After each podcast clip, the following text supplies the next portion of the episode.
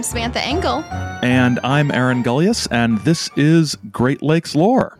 How's it going? It's not bad. It's gorgeous outside today after a brutal few days of awful heat over the weekend, but things are gorgeous now. Do you want to hear a fun story? Yes, I do.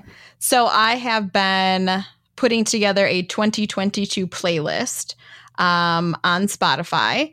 And due to some conversations in the office, a lot of ABBA has gone into this playlist. Excellent. Which we will be listening to as we drive down to Nashville. Absolutely. The 2022 playlist is a must. So I was walking my dog Remus last night, and we passed by this one guy's house, and he recently adopted a dog. And so I took Remus up to meet this dog, and I said, "Oh, what's her name?" And the guy said, "Her name's ABBA." And it was just really funny because I, like, the day before was making this playlist, and yesterday rocking out to ABBA in my car on the way to work.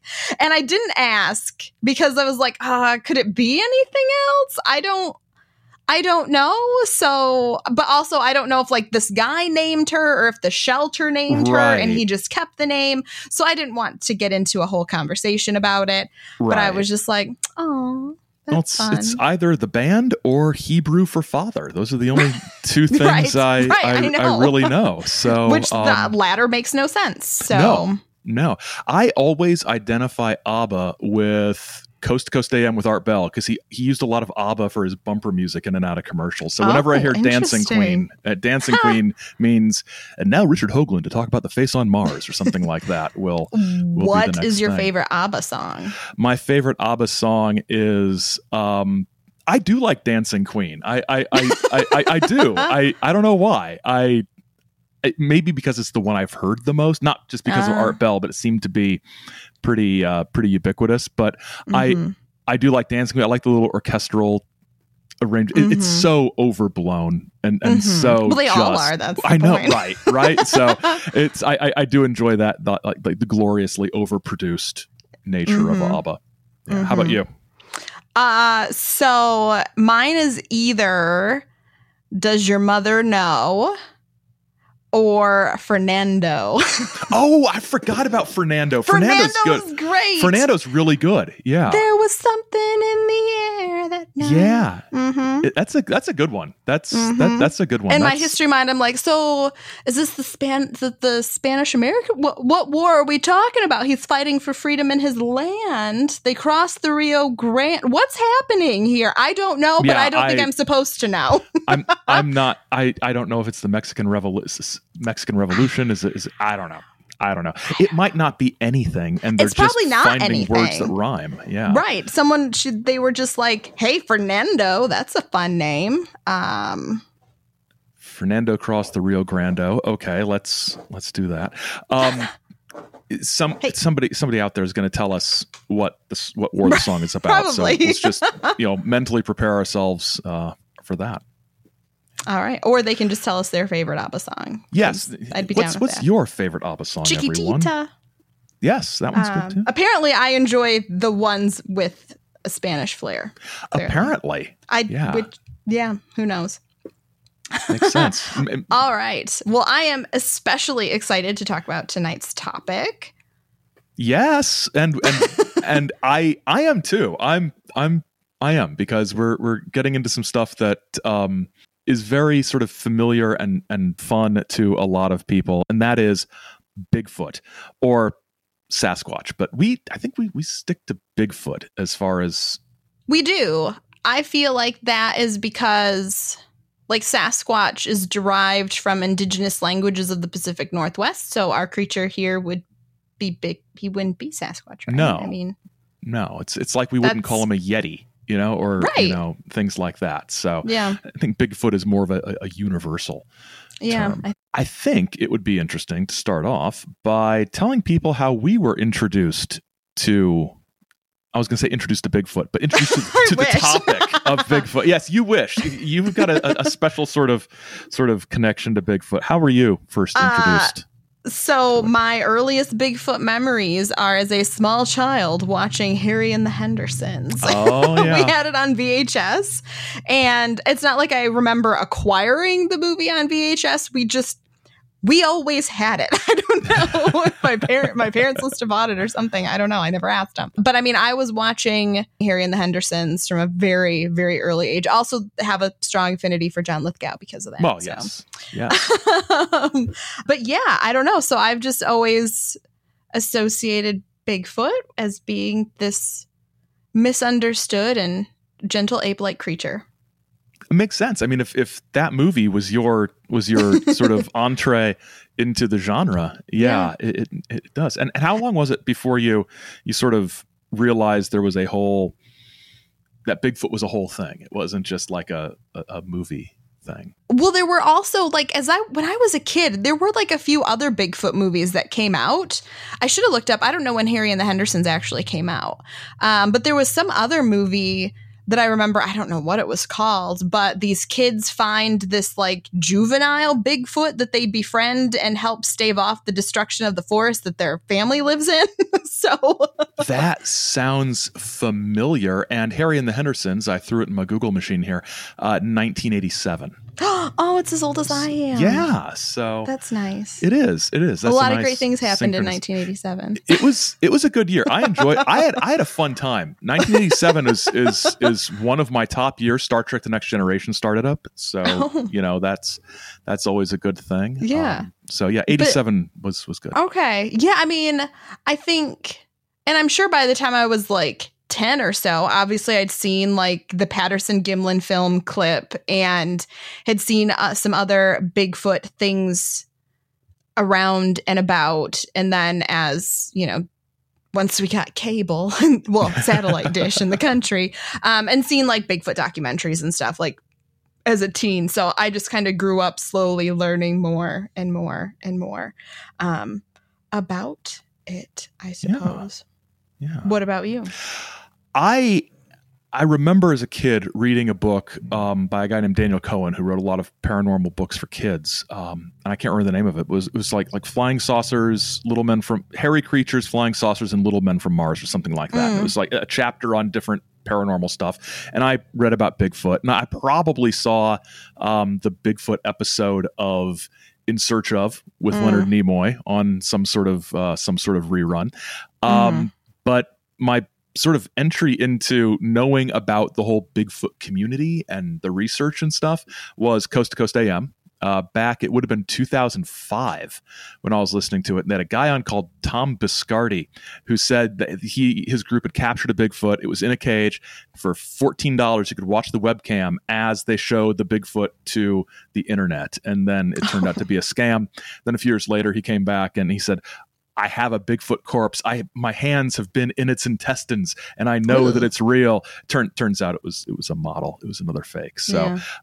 So I remember just, and that sort of sent me down a rabbit hole of reading about Bigfoot research organizations and things. Oh, see, and I was never interested in that. Even once I started watching the documentaries and stuff, it was still I very quickly learned the name of Dr. Jeffrey Meldrum, who we're going to talk about, who's on literally every single Bigfoot documentary that has been out there and has done a lot of anthropological and scientific anatomical research. And so I always knew about it that way. I, later on saw, the Monster Quest episodes about Bigfoot. And I mean, I think it was largely through Monster Quest then that I realized that Bigfoot wasn't just contained in the Pacific Northwest. Right. Because I mean, as a kid, it was just oh yeah, Bigfoot's out there. Yep. That's where John Lithgow lived in the movie.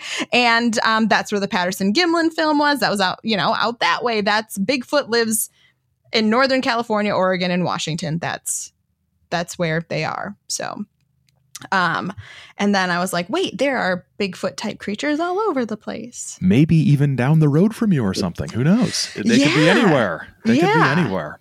All right. Well, let's move along then. And we wanted to start off the conversation with the discussion about the nature of Bigfoot, because it's not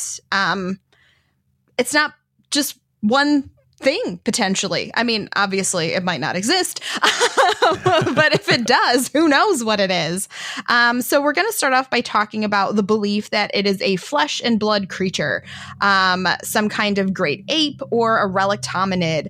The most well-known explanation of the nature of Bigfoot, I think that the general population has, is that it is, you know, some type of large ape-like creature, or, you know, even a descendant of, you know, Neanderthals or something like that, that has somehow escaped extinction, which, like, that's the theme with, like, the Loch Ness Monster and a lot of these different things. It's just something that has hidden out and nobody wiped it out. Humans didn't get to it. And somehow managed to keep itself hidden, which is probably why it didn't get wiped out. They're good at hiding. There are anthropologists, archaeologists, biologists, etc., who are on this bandwagon, like Jeffrey Meldrum. They have studied old texts and fossil records. They found stories of hair-covered wild men or ape-like men in oral and written traditions throughout history and across the globe. Remains of ancient apes and humans have been analyzed. For ape remains specifically, there is, and I can always remember this from the documentaries, Gigantopithecus. And if you look it up, you will see, like, you know, the large sort of dummy, I guess. You can't say taxidermied creature because it's not real. Model, I guess that would be the normal word, right? Yeah, I think so.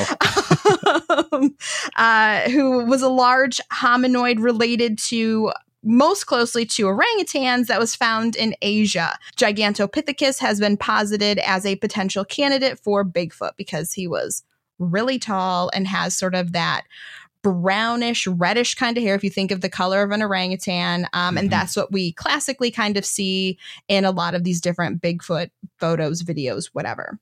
There are also many kinds of ancient humans, aside from Neanderthals, which we all think of as cavemen, that could maybe be an example of a relict hominoid. And so when we use the word relict, that would be a species thought to be extinct, but in fact has little pockets of it remaining. So very similar to, like, the word relic. It's something from the past that has somehow survived into the future. So groups like the Denisovans of Siberia and the much shorter Homo floresiensis of Indonesia represent different varieties of archaic humans that have been discovered in the last 30 years. So these are still new discoveries that are happening.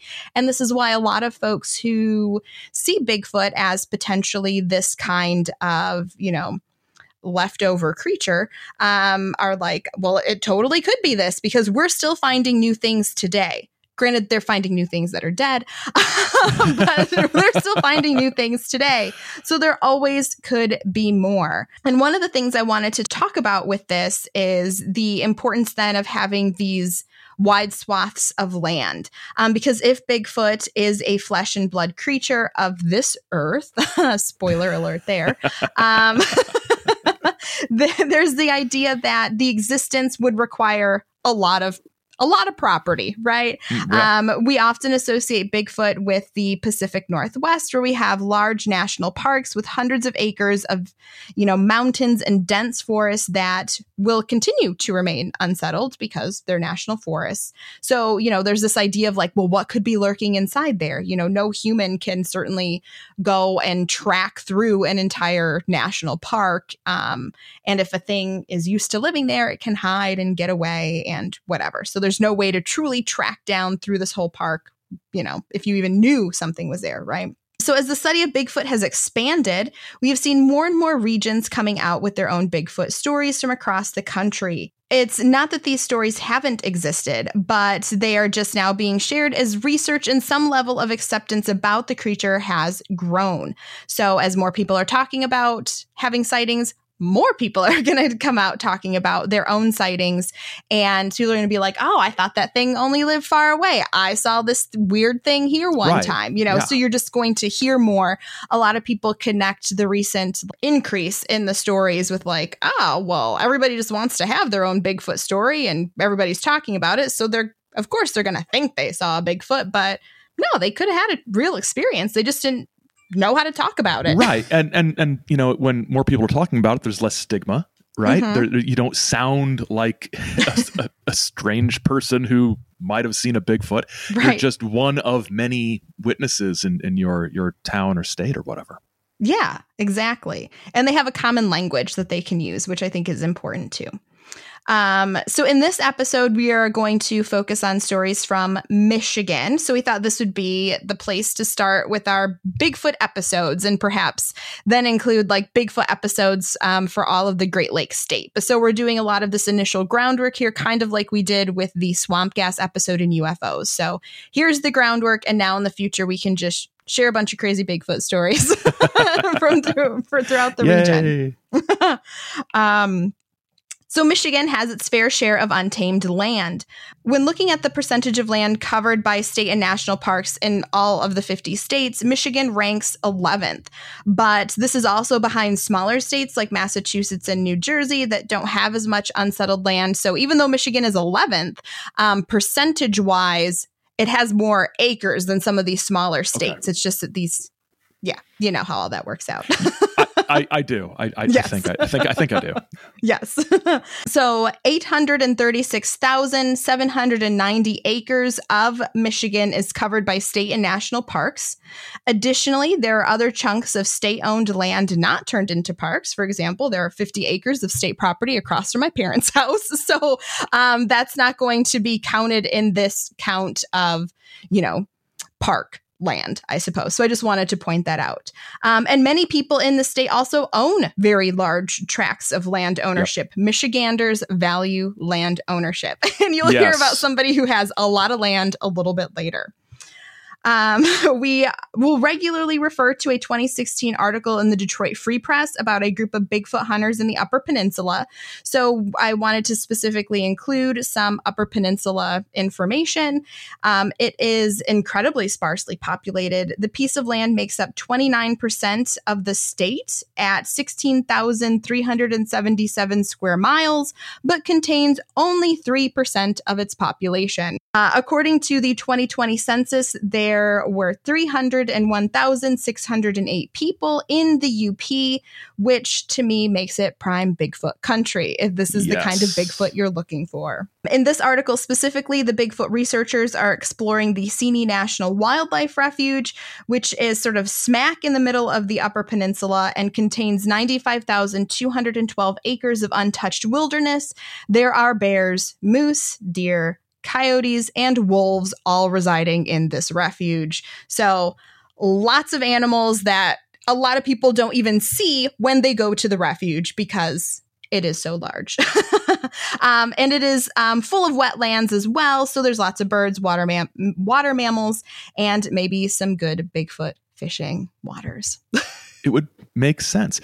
And this whole uninhabited land thing, while you were talking about that, I was just thinking about, you see sometimes satellite images of like North America at night, right? Mm-hmm. And sometimes those of us living in urban or suburban areas think, everything's so overdeveloped and you have to go to parks to find nature. There is a lot of dark at night. You see the lights of the cities, but huge swaths of North America are just uninhabited. Thank goodness. I'm okay with it. I really am. A couple weeks ago, when the Mega Millions lottery was so high, my director and I were talking about what we would do with the money, and both of us immediately said, buy land in the UP. Let's just scoop up some property and let it, maybe someday I'll build a tiny cabin on there to get away, but no one can ruin this land. Right. Yeah. It's because they're not making any more of it, No. I think this is a topic we could both start soapboxing about if we let ourselves. So Bigfoot might be inhabiting these vast swaths of land, but what if Bigfoot isn't a relic that escaped extinction or an undocumented primate? What if Bigfoot isn't a flesh and blood creature that needs large expanses to remain safe and have the space to hunt and reproduce? There are also researchers who believe that Bigfoot is not of this planet or dimension. There's a long tradition, for example, of UFO experiencers and witnesses seeing bipedal humanoid type beings in connection with their sightings. These humanoids come in a variety of shapes, sizes, and textures, and some of them are very similar to how witnesses have described Bigfoot over the decades. While many orthodox, in sarcasm quotes, UFO researchers dismiss the idea of space Bigfoot, others point to cases in which Bigfoot-like creatures have not only been witnessed near sightings, but have actually been present inside spacecraft as evidence of their interstellar nature. There are other more circumstantial arguments for space Bigfoot, such as the fact that sometimes footprint trails simply end, indicating that Bigfoot has beamed up to a ship. Generally, both Bigfoot researchers and UFO researchers say, don't get your Bigfoot on my UFO. You know, let's keep these things separate. There are a lot of other explanations, too, for Bigfoot being either other dimensional, being a member of the fairy realm, a fae folk, or even some type of poltergeist-like creature as well. And a lot of these folks who study Bigfoot from this perspective will take into account, you know, other strange phenomenon that are happening in the area at the same time. I was reading Where the Footprints End by Timothy Renner and Joshua Cutchin. In the first chapter, Timothy Renner talks about this one county in Pennsylvania where there are all these Bigfoot sightings, but there are also lots of hauntings and lots of this, lots of this. So lots of other UFO sightings, strange lights in the woods. And I listened to his podcast, Strange Familiars. And so there are lots of those stories as well, where it's not just one thing. It's many strange things happening at one time. I feel like instead of trying to determine what exactly Bigfoot is, if he is not of flesh and blood earth, just calling him the supernatural Bigfoot seems to make more sense to me, because how will you ever know if he's a fairy or an alien or any of these other things? Right. Or all of them. Because are you know, fairies and aliens and big feet just different manifestations of the same strangeness. Well, yeah, that's what I meant. Like, there's no way to know what any of this is. I was very adversarial to the supernatural Bigfoot theory for quite a while, because, well, and I think it's because at first I just saw him being equated to like a fairy or, and I always say him. I don't know why I say him, because he is Harry to me. Like, Bigfoot is Harry and the Hendersons Harry. And so he is always going to be a him. But, and the thing that was out to the general population the most was the idea of him being a flesh and blood type creature. But I have come around to the idea that perhaps he is some type of supernatural boogie. I will not pick a side of that argument to fall on, but I'd also still be really happy if he was just a cool giant ape. Before we leave this topic, because we have a lot of ground to cover, I wanted to throw in this idea too, the idea of a citizen scientist versus a folklorist approach in the average people researching Bigfoot. So in that Detroit Free Press article from 2016, Dr. Jeffrey Meldrum, who is a professor of anatomy and anthropology at Idaho State University, posited the idea that he wants Bigfoot researchers and organizations to act like citizen scientists. He wants them to gather hard data as opposed to just collecting stories, because this is what's going to add credibility to the research. But it seems like having a folklore approach is also important, and hearing the stories from people is also important. And again, how you approach how you're doing research is going to depend on what you think the nature of Bigfoot could be. So if you think he's supernatural, you're not going to go looking for his poop. Right. Yeah. And, I mean, I guess you could. Supernatural things could poop. I don't know. But maybe. I mean, I won't get into the anecdotes I have about that. But yeah, I think it really does sort of not necessarily lock you into a certain perspective. But if you think it's thing A, you're going to look for evidence of thing A. You're not going to be looking for hair samples, right? For example, you're going to be correlating it with UFO sightings or something like that. I don't like the idea that like the hard sciences think that you need to collect. I mean, obviously, finding a hair sample or scat or something like that, or a body, is, you know, what's going to make things most accepted, and really everybody's gonna be like, oh yes, this Bigfoot thing exists. So you do want to keep your eyes out for that, but I don't I think the other type of research is just as important. So, like you, I don't like the idea that people's stories and experiences are somehow just incidental to, or just tools to get you to the right place. Right, exactly. So, yeah, I think the stories are the point, but they are kind of to me. They're what get people into this. Nobody gets into this because, like, well, got some hair samples of a lost ape. I don't know. Well, and as a historian, stories are important. Like, it's literally in our name. Let's continue on. We're going to give you a bit of history of Bigfoot. And we just, of course, could go through a whole bunch of ancient history and crazy sightings and things like that. But we figured we'd start with one of the most well-known things, and that is the Patterson Gimlin film. It is one of the most well-known pieces of Bigfoot evidence, and it was recorded in 1967. There is tons of things that we could go into on this film, but in the interest of time, we're going to leave the deep dives to others. And I will say, if you're totally interested in a breakdown of the Patterson Gimlin film, Astonishing Legends did a 6-part, with each episode being multiple hours, look at every possible angle of the Patterson Gimlin film. Oh, my goodness. I mean, to the point of trying to track down the shop in North Carolina where somebody claimed that the costume came from, when they said that it had been a hoax because people involved just said it was a hoax. So go listen to that, because we will never do, won't do that. No, we won't. That didn't happen in the Great Lakes. So there you go. It was made by Roger Patterson and Bob Gimlin along Bluff Creek near Orleans, California, 38 miles south of the California-Oregon state line. It was filmed on October 20th, and the film runs for a little under a minute. Patterson and Gimlin claimed they were riding on horseback along Bluff Creek one afternoon, and they were actually there to they thought they were going to shoot a documentary of Finding a Bigfoot. They spotted a figure behind a log jam on the creek.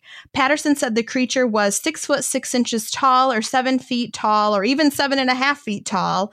The estimates did change a bit over time, but people get old and memories change. Gimlin estimated the height as 6 feet. The creature was hairy, bipedal, ape-like, and had short hair described variously as silvery brown, dark reddish brown, or black covering its entire body. The creature had notable breasts, leading to the conclusion that it was female, and forever this creature is known as Patty. Yeah. The encounter itself was brief. Patterson's horse bucked on seeing the creature. Patterson got off the horse and retrieved his camera. He then ran toward the creature on foot, while Gimlin followed on horseback. When looking at the film, at the point where Patterson is about 80 feet away, the creature turns and looks back at him over his right shoulder, then disappears behind some trees. It then reemerges, eventually moving out of sight into the distance. Gimlin claimed he continued following it on horseback for another couple hundred yards. They then made plaster casts of the footprints that they found. While the film generated a lot of publicity, it attracted little attention from the scientific community, although zoologist and cryptid research pioneer Ivan Sanderson was a supporter of the film's authenticity. Now, as far as authenticity is concerned, there have been a number of studies that have cast doubt on the film, showing a legitimate creature. Some of the critiques came from people who were generally supportive of the reality of Bigfoot. Experts ranging from primate scientists to Hollywood special effects creators have weighed in on the film, and the debate continues to rage. And I will say personally, after listening to the Astonishing Legends 6-episode extravaganza, I'm sold on it. So, oh, are you? Mm-hmm. They look at it from, one episode is all about the film that was used and the camera and that whole process. And I remember running that day because I was listening while I was running, and I was like, this is so boring. No offense to them, but it is just not in my wheelhouse. And it wasn't distracting enough for me to not think about the fact that I felt like I was dying while running. But yeah, a lot of things a lot of different things have been said since the film came out, from people who were part of its creation, from people who just knew the people who were involved. And I kind of think it could be real. Interesting. So yeah, it's a very complex thing. And now I kind of want to listen to those. You should. Episodes. You should definitely listen to it. I will say, so Aaron, filled out that part of the outline. So as I of course glanced over it ahead of time. And then as I was reading it, I was like, oh, he's making it sound like it's not believable. But I totally, I couldn't say it's not real. I'll take your word for it, but I will listen to those episodes.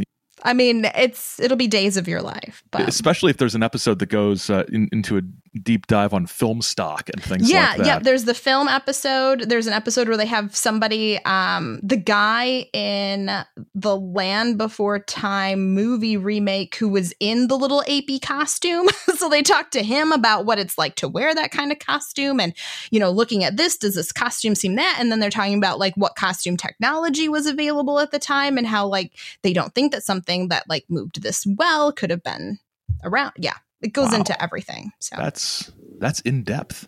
It is. Yeah. So as far as researching Bigfoot, probably the largest Bigfoot research organization out there now is called, unsurprisingly, the Bigfoot Research Organization, or the BFRO. It was established in 1995 and describes itself as the only scientific research organization exploring the Bigfoot/Sasquatch mystery. And it claims to be the oldest and largest Bigfoot research group, which gives us an idea of how relatively new Bigfoot research is compared to other areas of the paranormal or unexplained mysteries.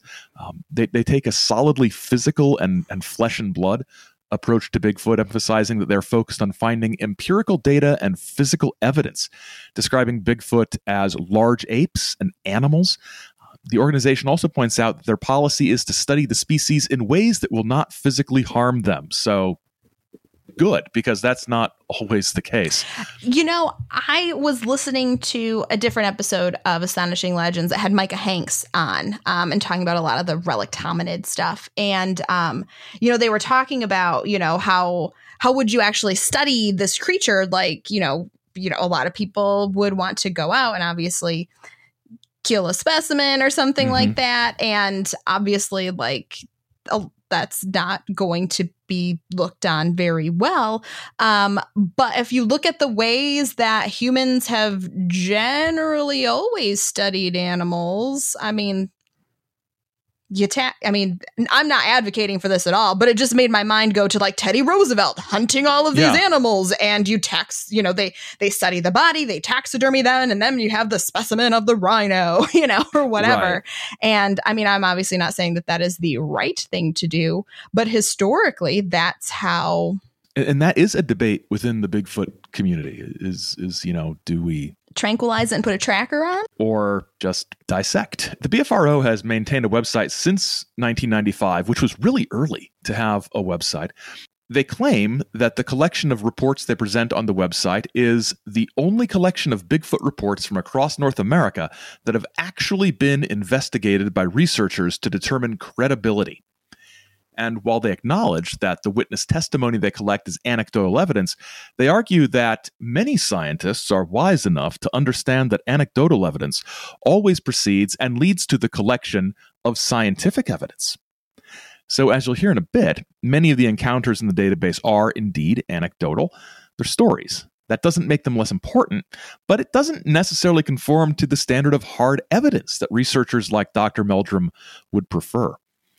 Now, they have a classification system for their cases, which grades reports A, B, or C. And the way they do this is the grade is based on how open to misinterpretation the encounter might be, with A being the least open to misinterpretation. Like you shook Bigfoot's hand.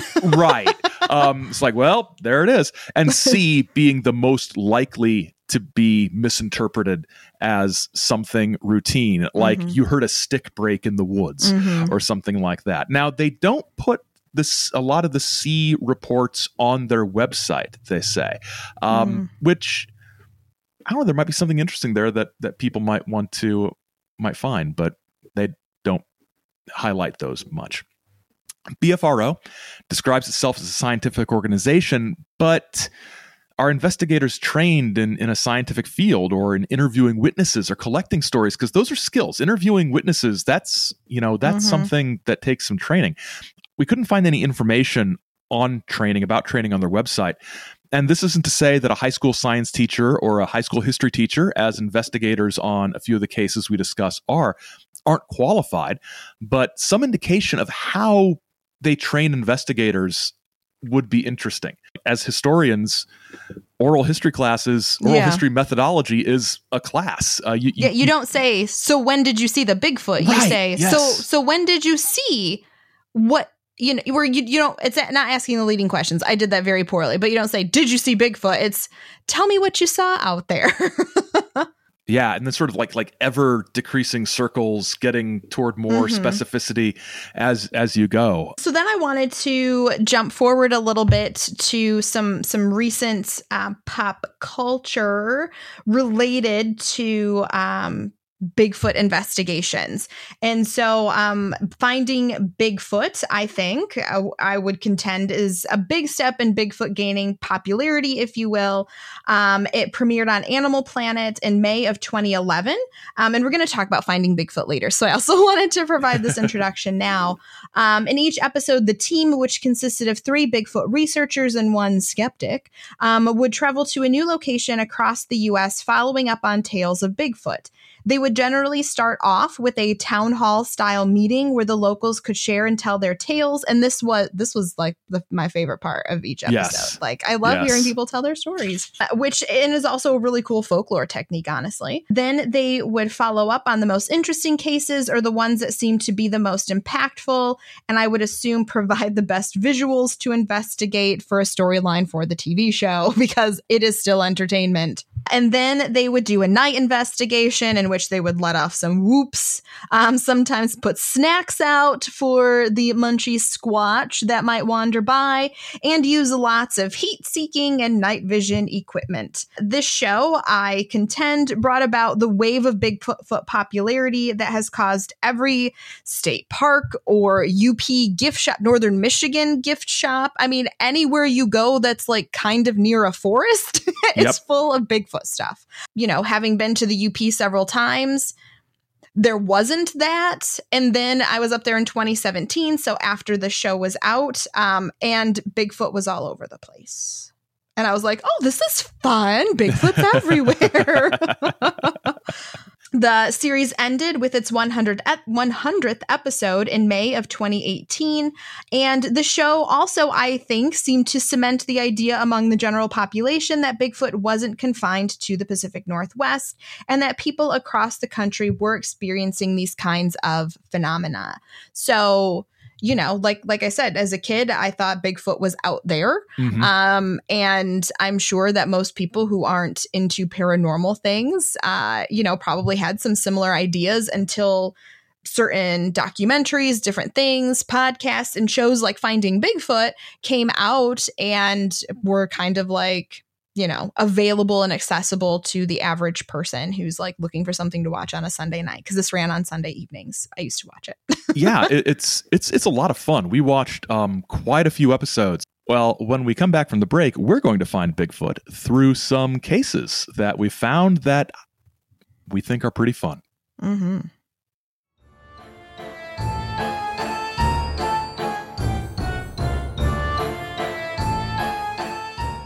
Next time on Great Lakes Lore, there will be a murder. We really got our act together this round, guys. Yes, there's going to be a murder. I was going to say yes. I finally pushed Sam too far. There's going to be a murder on the show. She laughs maniacally. I was going to say you're laughing a little bit. It's sort of a nervous maniacal laugh. Yeah. You can contact us with tips about how to avoid being murdered at Great Lakes Lore Podcast @gmail.com or on Twitter and Instagram at Great Lakes Lore, or on Facebook, search for Great Lakes Lore and we pop right up. Our website is greatlakeslore.com, where you can find extensive show notes, pictures from the episodes, of episode topic things, all the episodes, other things. You can find those, and you can listen to previous episodes on the website or in your favorite podcast app. And when you're in that favorite podcast app, rate and review us.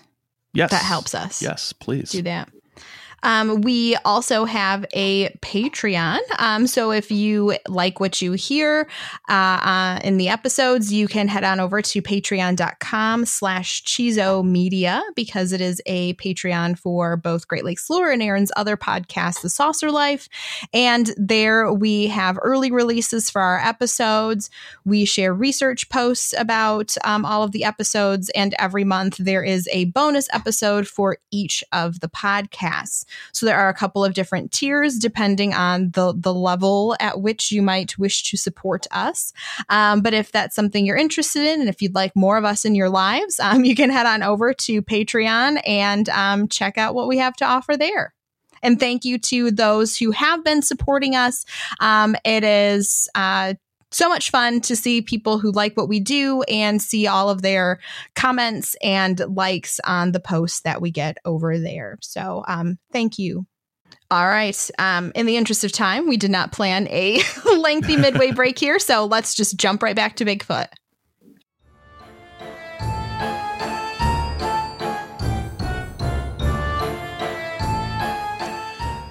All right, so we're going to look at some encounters, and a lot of these come from the BFRO database, and their database includes Bigfoot encounters from nearly every county in Michigan. Unfortunately, there are none from the county where I live or the county where Sam lives in there right now, which is sad.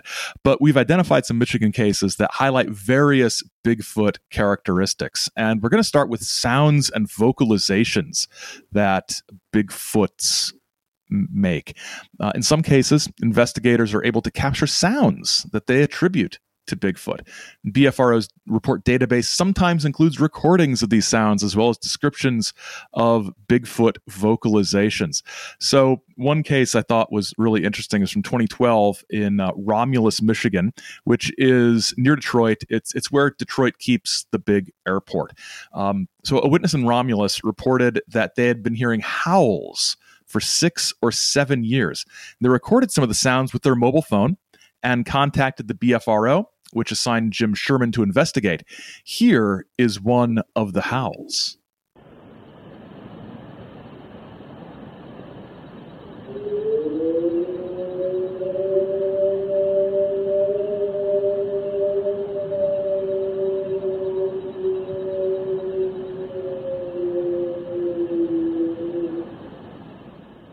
Now that was clearly a howl. Did that sound like a howl to you? It did, Sam. So here's something about these sounds that I was thinking of as I was listening to it. If I hadn't said the word howl, would it have sounded like a howl? Or did me maybe saying it was a howl prime you to think? I mean, I suppose knowing that it came from Romulus, which is a little more populated, I would wonder. Yeah. If somebody in the UP had recorded this, I would be like, it would sound like a howl. Yeah, it's an animal. Yeah, but somewhere, near the airport, it almost sounds like some kind of like siren of some type, mm-hmm, because it has kind of like that like it. Oscillates. I don't know. That was terrible. You can probably... Nobody wants to hear me making that noise. We're going to keep you making the siren sound in. So there was another sound that was recorded during a rainstorm. So by the same witness, so you can sort of hear the sort of rainstorm in the background.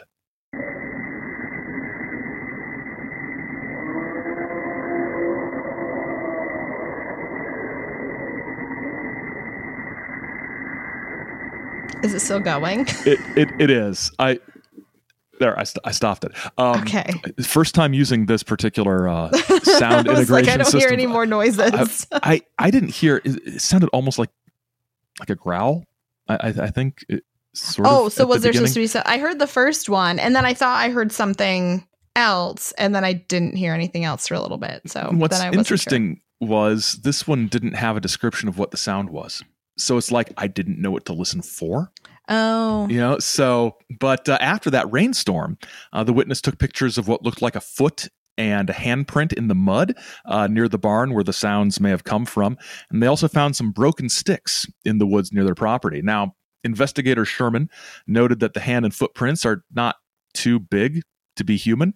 So that evidence is kind of inconclusive. And He points out that while Romulus is not far from Detroit, it's more suburban than urban, and there's some woods close to the property, and Romulus has sort of near one of the big parks along the Huron River. Oh, okay. So there's some. To me, it's all Detroit. Have you ever heard bobcat sounds? Yes. They make freaky sounds. Yes, they do. And I think a lot of things that I have heard, you know, that could potentially be Bigfoot sounds, a lot of folks, me included, think that they end up sounding kind of like bobcat noises. So, yeah. There's one video in particular that someone had taken, I want to say it was in northern Michigan, of these two bobcat like staring at each other, making these like crazy screaming, like almost like that sound noises at each other. And I mean, they're just standing frozen, like making these yelling noises at each other. So it also kind of sounds like that to me. The witness also reported, but didn't record, sounds that they described as Amish people talking or an Amish deaf person talking. I have no idea what that would sound like other than German. I don't know. And an Amish deaf person talking. Yeah. Some of these descriptions are not precise. And Sherman reported that there were other cases he investigated that included vocalizations that sounded like what the witness described, but that witness described it as Chinese or Asian sounding. So either somebody doesn't know what Chinese sounds like, or somebody doesn't know what the Amish language sounds like. There is no Amish language. There's various Germans, German dialects. Yes. The thing about the recordings, it could be a bobcat.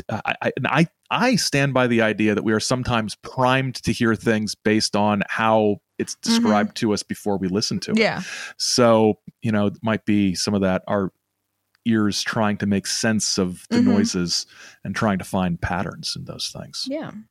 So our next case comes to us from Isabella County. During 2011 and 2012, in that county, which is located in central lower Michigan, Jim Sherman and DK, a BFRO investigator from Virginia who was a former cryptologic linguist who now studies Sasquatch vocalizations, recorded several dozen vocalizations, which they believe suggest the persistent presence of multiple suspected Sasquatch at this location. In this case, witnesses did not see a creature or traces of anything.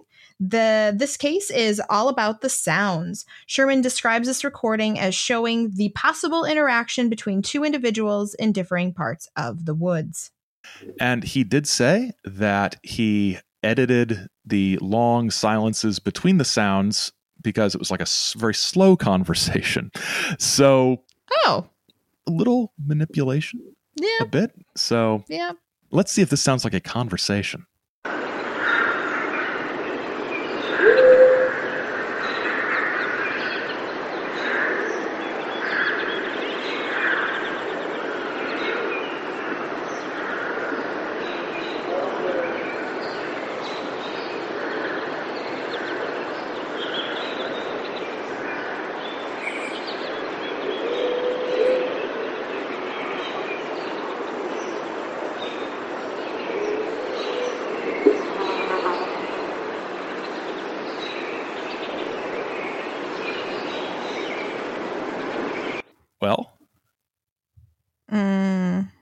Coyotes?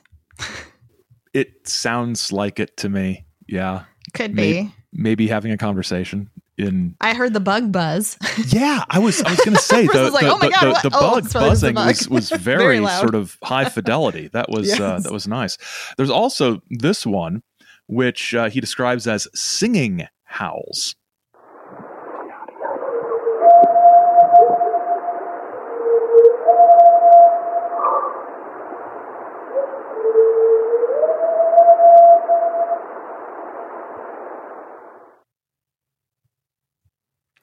That's interesting. It is, isn't it? I mean, they're clearly singing how. I mean, I can see why he calls them that, but yeah. I mean, I'm more familiar with sort of the shrieky sort of coyote sounds, not quite like that, I guess. Unless maybe somebody has the other thing is somebody in Isabella County could totally own a wolf dog. Yeah. Or a husky or something like that. So sounds are hard for me to buy. They are, for me too. And not because, I mean, yes, because there are all these other animals that could possibly be making them, but also how hard is it to send your buddy out to the other side of the woods to, you know, make sounds when you know you're primed to record something and an investigator's waiting for a recording. I just see, and I don't even think that, like, I don't go to that level of pranking or anything like that, but just, I mean, you're outside, so it's not like it's a sterile environment, you know, like, right. When you're ghost hunting, the goal is to, like, not have other sounds so that, you know, if you're picking up anything, that is some other entity or something like that in the building, and you can't do that outside. No. And so, I mean, it could just be some drunk people on the other side of the forest who are whooping around. So that's sounds are hard for me. It is. And you mentioned shrieks and sort of shrieking, screaming sounds. We've got one of those from the same place. It was distinctive kind of sounds, all recorded in the same area.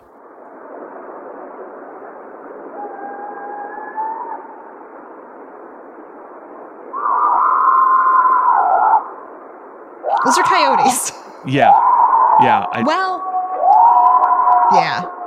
I think so. I mean, they sound not unlike coyotes I've heard, right? So yeah.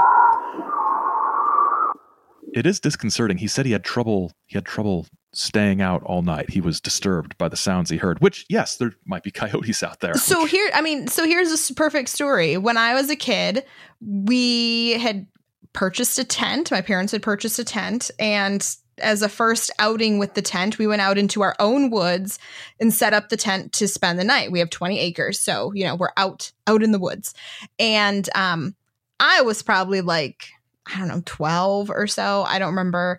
And did not wake up for this, but my parents ended up waking me up and said, hey, we're going to go back up to the house because this pack of coyotes, like, they could just hear them. They were far away, and you'd start to hear the shrieks and the yips and the screams at each other. And then it would get loud. And then they'd pass, and then it would get quiet again. And then they'd do the same thing and come back. And, you know, my parents were like, yeah, we're not, this isn't a good idea. We're going to go back up to the house because that's what they do. And I've even heard them here at where I live now. There's farm field all over the place. And sometimes in the evening with the windows open, you hear, like, as soon as you hear it, it's like, oh, there are the coyotes. You know, growing up in Indiana, out in the middle of nowhere, you'd hear them, like, yeah, most nights. There's also video cases in addition to sound cases. People see things, right? Not just hear things. In July 2021, a video came out that reportedly depicted a Bigfoot crossing the Cass River in Michigan's Thumb. A man named Eddie V sent the video into the Rocky Mountain Sasquatch organization, who shared it on YouTube. And Eddie explained that his cousin captured it while kayaking on the river, and he said that in addition to the mysterious figure crossing the river, it appears to be carrying something, maybe an infant or perhaps a deer. Now, in it, you can see a brown figure that appears rather bulky sloshing across the river, and there does appear to be some extra bulk, and the way the figure's shoulders are placed, it does look like it's carrying something. Now, Samantha viewed this video, and she agrees with the naysayers. Yeah, and I just want to point out, too, that this did not come from the BFRO. Like, I just found this in Googling. But yeah, so a lot of folks said that it looked like someone doing some fly fishing, and I, like, you know, going back to shore. And I totally agreed with that. I think that the extra folds at the hips that you see as he's, like, raising his legs to walk, that looks like waders. You know, waders are big. They're going to make you look rotund. And waders, one of the standard wader colors is brown. And so as he walks, you can kind of see those folds at, like, sort of the hip creases there. Additionally, like, waders tend to come up higher on the chest. No, you know, it's bad. Don't get water in your waders. That's a bad situation. So they come up higher. And so that's going to bring that brown color up the rest of the body. Additionally, a fly fisher would generally carry a creel with them, many of which are made out of willow or wicker. And this is something that they would be putting their fish in once they catch it. And so I think that could be the perfect explanation for the appearance that this figure is carrying an infant or a deer or something like that. But, you know, the one I'll put a link to it on the website when we post everything to the video. And as you zoom in and the thing gets blurrier, I think that's when it looks more like an animal, because of course it tends to look like hair because it's more pixelated. But when you actually look at a couple of the images, when it's zoomed out a bit more, that's when I think it really, it's a person. I think it's a person. I think it's a fly fisherman. So, and a lot of it has to do with the folds at the hips. I mean, we have folks at work in the gardens who are in charge of ponds, and I see people in waders all the time. All right. So the other sighting that we wanted to share comes from 2012 in Menominee, Michigan. A man named Craig Salk captured something on one of the many trail cameras that covered his 80 acres of property. The camera had gone off thanks to a deer that had wandered up in front of it, and the camera captured 3 photos. The first image showed only the deer, as did the third, but the middle picture showed, off in the distance, something that appeared to be a bulky creature standing on 2 legs. So it's like not there. And it's way back in the distance. So this is not the thing setting off the camera. And you can see this sort of fuzzy outline of something standing up tall. Since it wasn't in the other 2 pictures, it couldn't have just been a misidentified tree or something, because it had clearly moved into one of the frames of the images that were taken. Craig didn't tell anyone, but eventually reached out to Finding Bigfoot, and the crew headed up to the mispronounced Menominee, Michigan. Oh, no. Menominee. Oh. I was like, oh, cringe, to see what they could discover. Now, the crew did send the bulkiest and squatchiest member of the team, Bobo, out to the area where the figure was captured. You know, they put the camera up where the camera's height would have been, had Bobo go out there to see, like, a comparison, what that would look like. And Bobo was actually larger than the creature in the image. But as investigator Matt Moneymaker reminds us all Bigfoot start out small and then grow tall. And I made that sound pretty. He didn't say that. I just thought that was fun. It sounded good. I know. That was me. Yeah, I like that. They then proceed to have a night investigation, and they do some whooping, some calling, some knocking. And with the exception of one knock that they heard early on, they had no more evidence from this case. I do believe I just saw the clip of this particular piece of the story from a Midland Daily News article that I found online where they were going over it. And I think they then did the thing with the town hall and whatever, but they started off, since this person reached out specifically, they started off with looking at this case, then broadened it out, perhaps. But I did not watch the rest of it. So could have been a person, obviously. I think it was slightly oddly shaped and made me wonder if it was a black bear standing on 2 legs. Oh, because they do that. They do yeah. that. And it seemed like the legs were like the legs it was standing on were kind of shorter and stockier, perhaps. But again, it's a shadow. And then he kind of was narrower up top. And that was the one thing that they said, was that this creature's shoulders were narrower than Bobo's were. And so I don't know. I mean, it could have been. Who knows? Who knows what it was?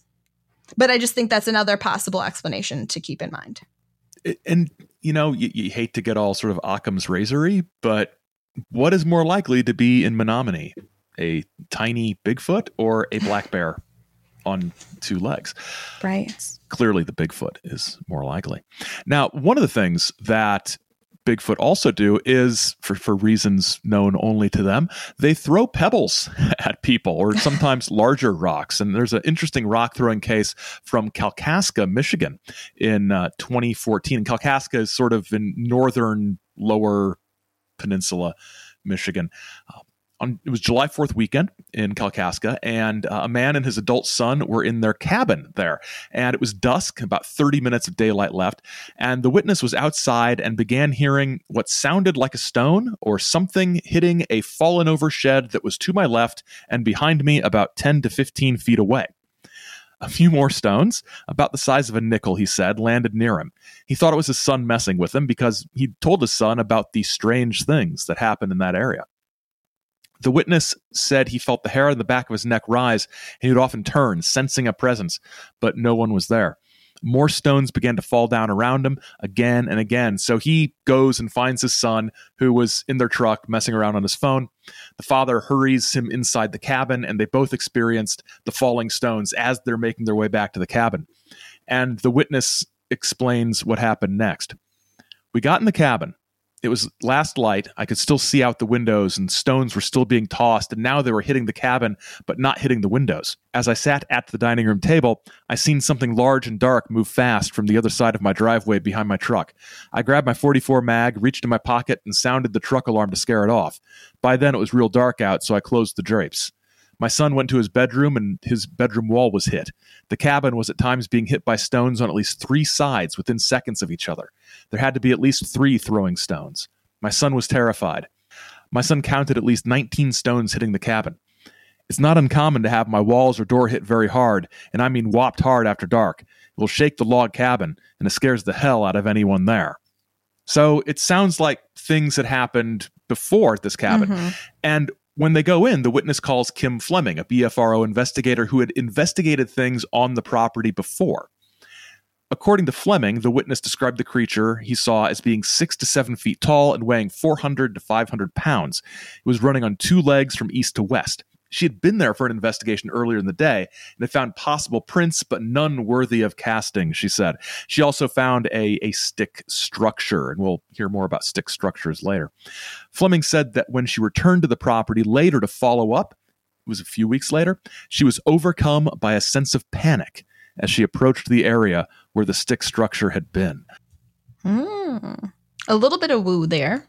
A little bit of woo, a little bit of, you know, possible multiple Bigfoots with the rocks hitting sides of the house, not simultaneously, but close, or a Bigfoot that moves faster than any creature should be able to move. Or he's traveling through portals. He is. I mean, Dr. Strange. That's my preferred explanation for any time something like that happens. But it's an interesting story. Mm-hmm. But sounds like a lot of strange things happening at this property. Yeah, I have no natural explanation for that. No. So we wanted to share at least one story that was, as I put in the outline, a little more woo. And so this is getting to the idea of that other than planetary nature, potentially. Supernatural? That would be much easier to say. I don't know why I started saying it the way I was trying to say it. And so Aaron included this story from Midland, Michigan, where I work every day. In January of 2014, Anthony Padilla of Midland, Michigan, saw a Bigfoot-type creature on his property, which he believed was somehow connected to what he described as an ancient Indian burial ground there. At first, he thought it was a hunter in a ghillie suit, but when he got close enough to look the being in the eye, he changed his mind. He said, "His eyes were so red they looked like they were full of blood, like a man on his deathbed. His eyeball was yellow, yellowish green, black in the middle, and real tiny, little yellow green in the middle of the black. And they swiveled, both of them." Bam. Bam, he's Emeril Lagasse. Yes. "I tried to speak to it, and I couldn't spit it out. And not that I wasn't scared, he wouldn't let me. He started getting, like, blurry, fuzzy, like a mist, like a spirit, like... And then I seen some antlers evolve. Like they say, they move like the ninja. That part is true. He turned around, bam, gave me a vision of white deer's tails and two hooves jumping away from me to try and make me forget what I'd seen. I know what he did. It's called absorption. He checked me. He read me just to see if he could trust me or if I'd go against him, and I don't." Padilla did acknowledge that his motivation to come forward was the $100,000 reward being offered by the Spike TV show Bigfoot Bounty. As far as we know, he did not receive that money. According to the news report, Padilla claimed that the Bigfoot liked pizza and Nutter Butters. BFRO sent an investigator, but no report on the case is on their website. Joshua Cutchin cited this case as an example of stories where Bigfoot both communicates telepathically and is able to shapeshift. This one is interesting. I remember it from the time because of the Nutter Butters. That's what stuck in my mind was Bigfoot. What do you mean you remember it from the time? Like when it happened, you had heard about it? Being in the news. Yeah. Oh, I remember the news reports. And the reason it sounds so like confusingly written is I think this was sort of a transcript from him appearing on a morning radio show. So right. That's what I figured. Yeah. It's one of these stories where how do you even begin to determine the truth or falsity of this? And also the motivation is... The motivation is suspect. An interesting, strange story. Now, sometimes we've mentioned this once before. Stick formations or nests. Last year, Sam and I attended the Michigan Bigfoot Conference, which was in Ann Arbor, and we did this for an episode of The Saucer Life, which you can go listen to. It was fun, and there we heard a presentation from the She Squatchers, which is a group of lady Bigfoot hunters. Right. Yeah. I was going to say, what are they? But they're a group of women who are hunting Bigfoot. And they claimed to have found a structure made of sticks and trees that seemed to have been made by Bigfoot, or so they claimed. This was in Minnesota, but sharing the story feels like good secondhand experience since we heard it directly from them. The structure was way off the beaten path and hard to get to, so they didn't think it would make sense to have been made by humans who had traveled back there. It just wasn't anywhere where people would go. They also claimed it smelled really bad inside, which is a common theme with Bigfoot encounters. The structure was very tall and even had a few different rooms inside. So it was like a house. It was like a Bigfoot compound. It was pretty interesting the way they described it. And they had pictures of it, I think. Yeah.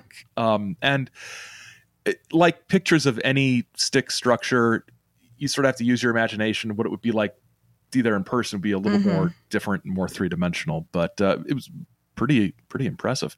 And similarly, in a 2016 Detroit Free Press article, stick formations in the Upper Peninsula are discussed. In one instance, a sapling was bent over to form an arch high over the path, and its tip was wedged into the underbrush, so sort of a bow across the path. And this, the investigators claimed, was a sign that one Bigfoot left for his Bigfoot pals, sort of a signal of some kind. And there was another spot where several large sticks had been leaned upright into one another to form an X. This, along with the arches, investigators said, these were common methods of Bigfoot communication. And the investigator, a man named Mullins, said, "It's interesting because of how it's kind of interweaved like that. A lot of these branches were probably laying down right here, and it's almost like they were deliberately put up and weaved into an X like this." But he wasn't completely convinced, and he said, "It could be something, it could be nothing," which... seems like a healthy attitude. It is. I was going to say, this is probably the best way to approach this. This could be something utterly groundbreaking. It could be a stick. Yes. You never know. So... that sort of concludes the encounters portion of the episode. And now we wanted to take a second to talk about some of the criticisms that folks have about the existence of Bigfoot. Of course, the largest is the lack of physical evidence. So there's never been a body. There's no identifiable hair sample, although sometimes it seems like there have been hair samples that are found and sent off to the lab and they're like, inconclusive. So there's lots of those. Right. There's no scat that has been found. And so this leads... all of the folks of the flesh and blood Bigfoot camp to be like, it is not possible that after all of these decades, nothing has been found. Right. Another is that everything is blurry. Every time you see a video or a photograph of Bigfoot, it's always out of focus. It is too far away to be identified. It's at night on a trail cam. The list could go on and on. But why in God's name hasn't there been a clear photograph of this creature? Again, it's been decades. And it's not like there are photographers and equipment for decades that are skilled in taking clear photographs of wildlife. Yeah, we can get like a still shot of a hummingbird while it's flying, but we can't get a non-blurry Bigfoot photo. Mm-hmm. Many folks have asserted that there is not enough wide open space to sustain a breeding population of these animals. If, you know, people are really seeing them at the rate that all of these claims would allude to, again, we would run into them. They wouldn't be able to hide themselves and still continue to hunt, to eat. Maybe they're vegetarian, I don't know, to reproduce, raise their young, all of these things. Like, yes, there are all these wide open spaces that we spoke about before, but people are also all over the place. And then the final one is that everything becomes Bigfoot, kind of like with these with these stick figures, formations. In the 2016 Detroit Free Press article that we noted earlier, Dr. Jeffrey Meldrum said, "The only harm that I think comes out of it, meaning all of the Bigfoot hunting and story collecting, is if people are too enthusiastic, too eager, and too quick to attribute questionable evidence to Sasquatch, because that dilutes the good, solid evidence we have, and that can be a distraction." While the author of this article was interviewing Rich Meyer, the founder of the UPBSFRO, which is an Upper Peninsula Bigfoot Research Organization, in a germfast bar, a woman walked up and shared her Bigfoot experience. She had been hunting and heard an unfamiliar howl and later a series of tree knocks that she felt were trying to communicate with her. She said she had no idea what could be making that noise, and since they never found out what it was, it became Bigfoot. She acknowledged that this wasn't necessarily the case, but that in the UP, Bigfoot became a catch-all for any of these types of natural, inexplicable types of things that occur, you know. You hear a twig branch behind you, huh? It's Bigfoot. Bigfoot. It's, you know, it's just kind of the default a saying, you know. Yeah. And so I thought that was interesting that, you know, she shared her story. And again, as a hunter who's lived in the UP, she's encountered, I'm sure, most anything that she could. But she's like, you know, but maybe not. Again, healthy attitude. It is. Now, sometimes people do pull pranks like Tom Biscardi, who sort of was my entree into this. Every Bigfoot video or photo is going to be checked for authenticity, looked at incredibly skeptically because it could be a prank or a hoax. In October of 2016, an eagle cam in Beulah, Michigan, near the Platte River State Fish Hatchery, caught a large furry figure walking by. An MLive article — MLive is our state news agency sort of outfit — the article reported the story and even included the footage from the camera, and it did look Bigfoot-esque. But in the Detroit Free Press article we've referenced several times, which came out on December 26th, 2016, they found the man responsible for the footage. And he wasn't intentionally pulling a prank, but he was taking part in a shamanistic ritual, as he called it, covering himself in animal furs. He's originally a trapper from Minnesota, and he went out into the woods to be close to nature. The man claims that he knew it was him the moment he saw the footage pop up. However, this gentleman says he does believe in Bigfoot and sees him as an angel of the forest. So one of those more supernatural explanations. Yes. And the idea of these Bigfoot hoaxes and pranks goes all the way back to the Patterson Gimlin film. It's sort of a strand that is woven through Bigfootery. Indeed. I wanted to note that many of these criticisms are more relevant, it seems, when we're looking at Bigfoot as a flesh and blood creature. So again, why isn't there a body? Why isn't there hair? Why isn't there scat? Why can't we find DNA? You know, why can't we take a clear picture of him? All of these things. If Bigfoot is a fairy, alien, ghost, or other supernatural entity, then that could account for the lack of all of these things. And he wouldn't need vast swaths of wilderness in order to maintain a population. Some folks even attribute the blurry quality of the videos and pictures taken of him to his supernatural nature. We aren't supposed to record them. Therefore, everything we capture is a bit fuzzy. That's convenient. I know. But this this idea is connected to a lot of paranormal phenomena. Once you start digging deeper into different experiencer narratives, sometimes people who spot UFOs even claim that they aren't able to reach for their phone or camera. Everybody has a camera in their pocket these days, because something keeps them from doing so. And so this is, again, something you commonly will hear regardless of what the phenomena is once you start hearing enough of these stories. Yeah, there's sort of, it's not the place to go into it here, but the trickster element to the paranormal. There's something about the paranormal that keeps us from understanding it fully. Or even just doesn't want it getting out. I mean, there's a lot of things that it could be. It's also a convenient excuse for when you forget to turn your camera on. So Aaron, what do you think?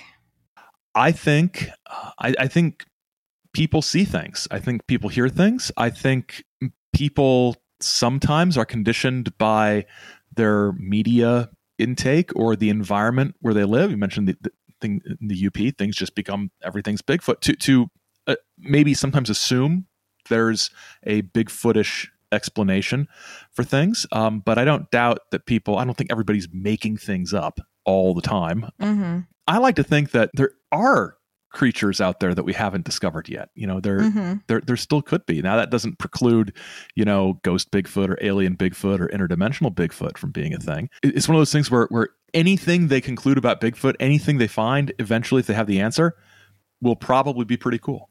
Mm-hmm. Yeah, I would agree with that. I still hope that, yes, there is an undiscovered creature that's, you know, hanging out there. I realize that probabilities are probably kind of slim for that. But again, you know, when you hear all of these stories, and yes, we sounded very critical listening to the sounds. And even I was like, coyote, siren. What if someone had a wolf dog or a husky or whatever? Because sounds, like I said, are just hard for me. But yeah, I mean, I believe people are experiencing a thing. And I don't know how to say what that thing is, but I'll believe them generally. I mean, unless there's totally something that's going to lure me into disbelief, or there's another rational explanation. I think it's kind of it's important to explore those rational explanations and adhere to them when they exist. But sometimes when you combine different elements, you know, if there are sounds plus footprints or sounds plus a bunch of rocks hitting your house or whatever, it's when multiples of these elements coincide that I think you get the stronger story. And we should always make sure that they aren't trying to get a payoff from a TV show. Yes. Yes. I will be judgy of that. Yeah. Although full points for honesty. For Mr. Padilla, actually. Oh, for sure. But I mean, even as historians, we have to look at the things people say, but then also look at the other things going on in their life that could be motivation for what they did. And so, I mean, that's just part of what we do every day. Sure, this historical figure said this one thing, but if you look at it, if he did this, he's going to get this great payoff in another way, you know? So, you know, you got to pay attention to those things. Those things do matter. Yes. There's an entire constellation of context to take into account. Yeah. Thanks for listening. Bigfoot in Michigan was written and produced by Samantha Engel and Aaron Gullius. Our music is by Raphael Crux. Great Lakes Lore is a Chiso Media production. Chiso Media. Our heart is with the people. Until next time, don't get lost in the lore.